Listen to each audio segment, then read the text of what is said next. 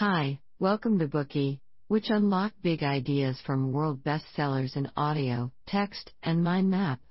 Please download Bookey at Apple Store or Google Play with more features.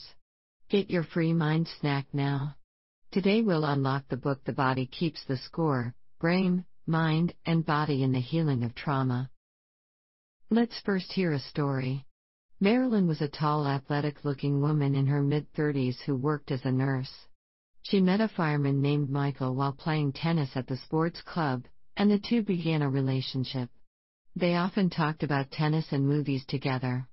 Marilyn said that she usually avoided men, but this relationship gradually made her feel comfortable.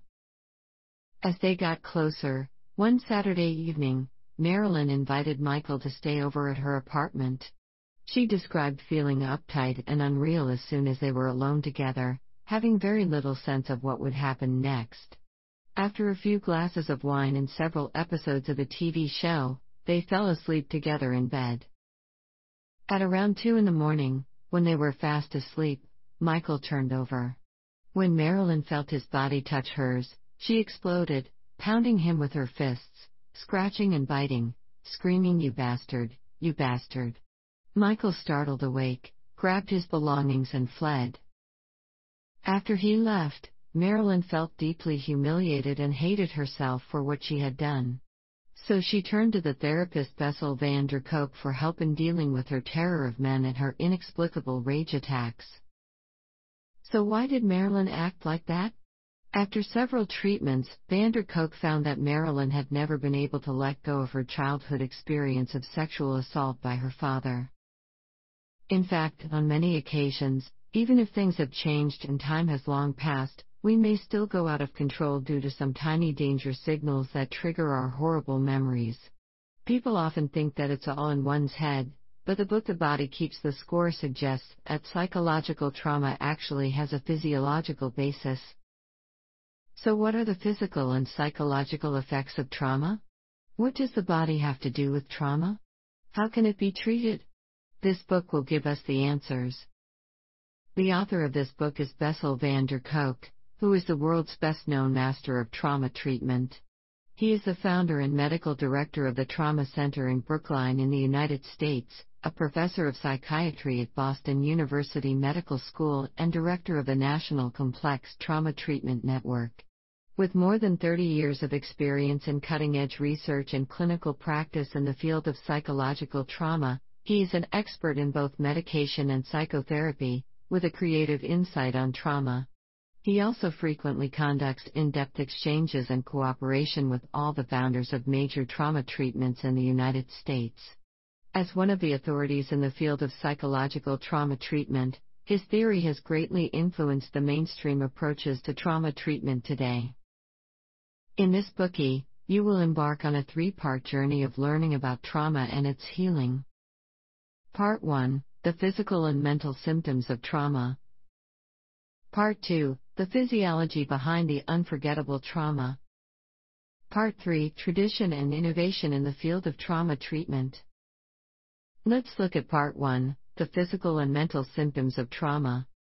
Psychological trauma is a difficult topic to deal with, often filled with indescribable anger, shame, fear, violence, and all intense emotions that we are unwilling to touch. Generally speaking, psychological trauma refers to the abnormal physical, mental, and emotional states caused by severe traumatic events. This abnormal state can be cured automatically after a period of self adjustment, but the effects of some psychological trauma can last longer or even a lifetime. For severe psychological trauma, it is defined as post traumatic stress disorder in the classification of psychological and psychiatric disorders. Let's start with the earliest stage of life, childhood, and see what far reaching damages early trauma can leave us physically and mentally. When we enter this world as an infant, it is our mother who nurtures us with sweet milk and touches us with gentle fingers. The intimate skin to skin contact makes the baby feel extremely warm and safe. During this time, the mother satisfies almost all the needs of the baby and they form an initial attachment. Based on thousands of hours of observations of mother child behavior, American scientist Ainsworth concluded that to meet their own basic needs, children develop three attachment patterns secure attachment, avoidant attachment, anxious or ambivalent attachment. Whether the attachment is secure or not makes a huge difference in children's emotional development over the course of their lives. So let's see how the three patterns of attachment develop. By observing the interactions between children and their mothers, the researchers found that children will develop a secure attachment when their needs are taken care of and satisfied promptly and carefully, and when there are positive interactions and responses between the children and the mothers. Children growing up in this environment are optimistic, confident, emotionally stable, and physically healthy. On the contrary, if the mother is always distant and indifferent to the child's emotions, often ignoring to satisfy the child's needs, the child will feel that they are unworthy of love and develop an avoidant attachment. Children with an avoidant attachment also show neglect and indifference to their caregivers, and they are emotionally closed off. Their chronically increased heart rates show that they are in a constant state of hyperarousal, which has a series of negative effects on the growth and development of children. Finally, Children with an anxious or ambivalent attachment pattern often come from an environment with unstable emotional nurturing. If they behave well, parents will love them and satisfy them. If they misbehave, parents will reprimand and pick on them. Children with this attachment pattern easily get anxious, agitated, aggressive, and often have a weak immune system. In recent years, research on childhood trauma has found that long term neglect, separation, abandonment, and other emotional abuses, as well as physical abuse, can cause psychological trauma in children.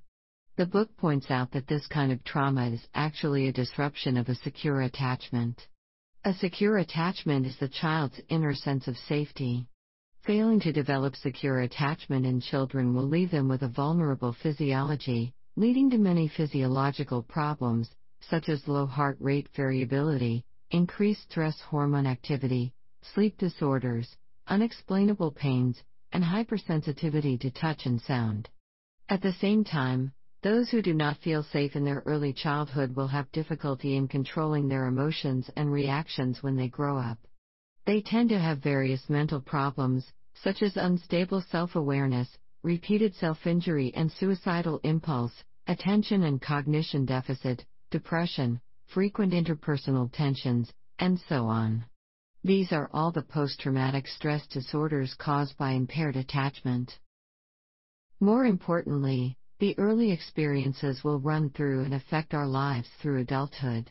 Having a strong sense of security and warm memories of protection in childhood is crucial to preventing mental and social problems throughout our life.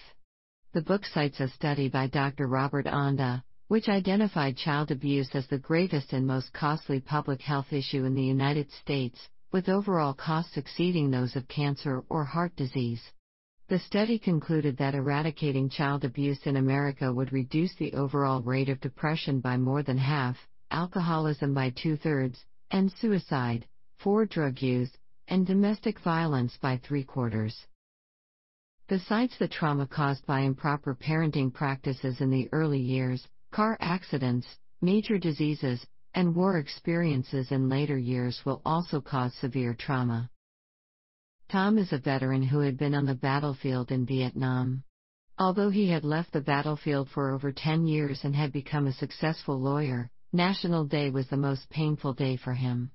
The noise, the fireworks, the heat, and the dense summer foliage, all of which reminded him of Vietnam, would drive him crazy. When he got upset, he was afraid to be around his family, because he behaved like a monster with his wife and two young boys. What's more, his mind often flashed back an image of being ambushed in the jungle. Tom was on patrol with his companions. Suddenly, a hail of gunfire spurted from the green wall of the surrounding jungle, hitting the men around him one by one. All the members of his platoon were killed or wounded in a matter of seconds. His best friend Alex died in the rice paddy with his face down, his feet in the air. He would never get the bloody image out of his mind. Tom's trauma is rooted in the memory of war that was lingering in his brain. The sound of the popping of firecrackers on the 4th of July would remind him of the sound, smell, and images of the ambush, and made him feel paralyzed, terrified, enraged, and ashamed again and again. After so many years, the scenes on the battlefield in Vietnam still entangled him like a nightmare, making him completely unable to enjoy his present life to the fullest. Van der Kolk found that people who have experienced war are especially at high risk of going out of control emotionally. Tom often flew instantly into extreme rages because of some tiny triggers. He could only calm down when he was completely drunk or riding a motorcycle at high speed. The only thing he could do was to numb himself with liquor or go motorcycle racing to calm himself down. In addition to uncontrollable rages, the worst symptom of trauma in war veterans is emotional numbness. Tom desperately wanted to love his family, but he just couldn't evoke any deep feelings for them. He felt emotionally distant from everybody. He felt alive only when he threw himself into work. Finally, Trauma also confuses perception and damages the imagination. Patients often suffer from auditory and visual hallucinations, which could be misdiagnosed as a case of paranoid schizophrenia. They are tormented by painful past experiences that always pull them back to the intense involvement and emotions of the past, making them unable to perceive and envision a new life. The book The Traumatic Neuroses of War describes war trauma in which the victims became withdrawn and detached, even if they had socially functioned well before the war. These were called traumatic neuroses. Today we call them post traumatic stress disorders, PTSD. Victims develop a chronic vigilance for and sensitivity to threat. Some people often suppose it is all in one's head. But the author emphasizes that this is a post traumatic stress response, and that it has a physiological basis. These post traumatic symptoms have their origin in the entire body's response to the original trauma. In the early 1990s, new neuroimaging techniques helped us better understand the effects of trauma on the brain and physiology. When researchers scanned trauma patients' brain, they found that when the simulated scenes from traumatic events were recreated, the intense emotions activated the brain's alarm system, the amygdala. It is well known that activation of amygdala triggers the release of a series of stress hormones and nerve impulses, driving up adrenaline, blood pressure, heart rate, and oxygen intake, preparing the body for fight or flight. It can be seen that even years after the traumatic experience, the body keeps the score. Those horrors and threats and painful memories will flash back to real life at any time. Everyone has memories, but the memories of traumatized people are different from the normal memories we have when we recount everyday events from the past.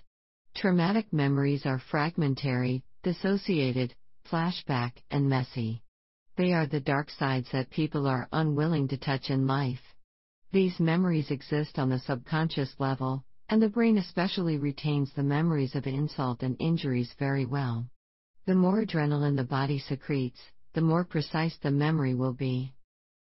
As a result, when traces of memories such as sounds and images are reactivated, people automatically relive the same emotions, sensations, and feelings they experienced in a traumatic event. The lives of trauma patients are often in a dual state, leaving them unable to distinguish the present from the past. They cannot enjoy the real life in the present to the fullest. The scar from the traumatic experience changed everything about them. That concludes the first part the physical and mental symptoms of trauma. To sum up, there are three patterns of attachment that people develop in their early childhood secure attachment, avoidant attachment, anxious or ambivalent attachment. An insecure attachment can have long term physical and mental effects. Besides childhood experience, Traumatic experiences such as car accidents, major diseases, and war experiences can also cause post traumatic stress disorders. These manifest in the loss of self, emotional numbness, and distortion of perception and imagination. These symptoms have a physiological basis, that is, they are essentially responses of the entire body to traumatic events. Then, what is the physiological process behind an unforgettable trauma? Let's move on to the second part.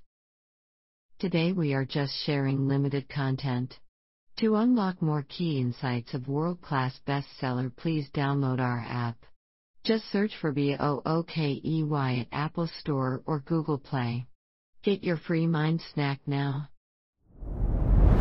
Dir hat dieser Podcast gefallen? Dann klicke jetzt auf Abonnieren und empfehle ihn weiter. Bleib immer auf dem Laufenden und folge uns bei Twitter, Instagram und Facebook. Mehr Podcasts findest du auf meinpodcast.de.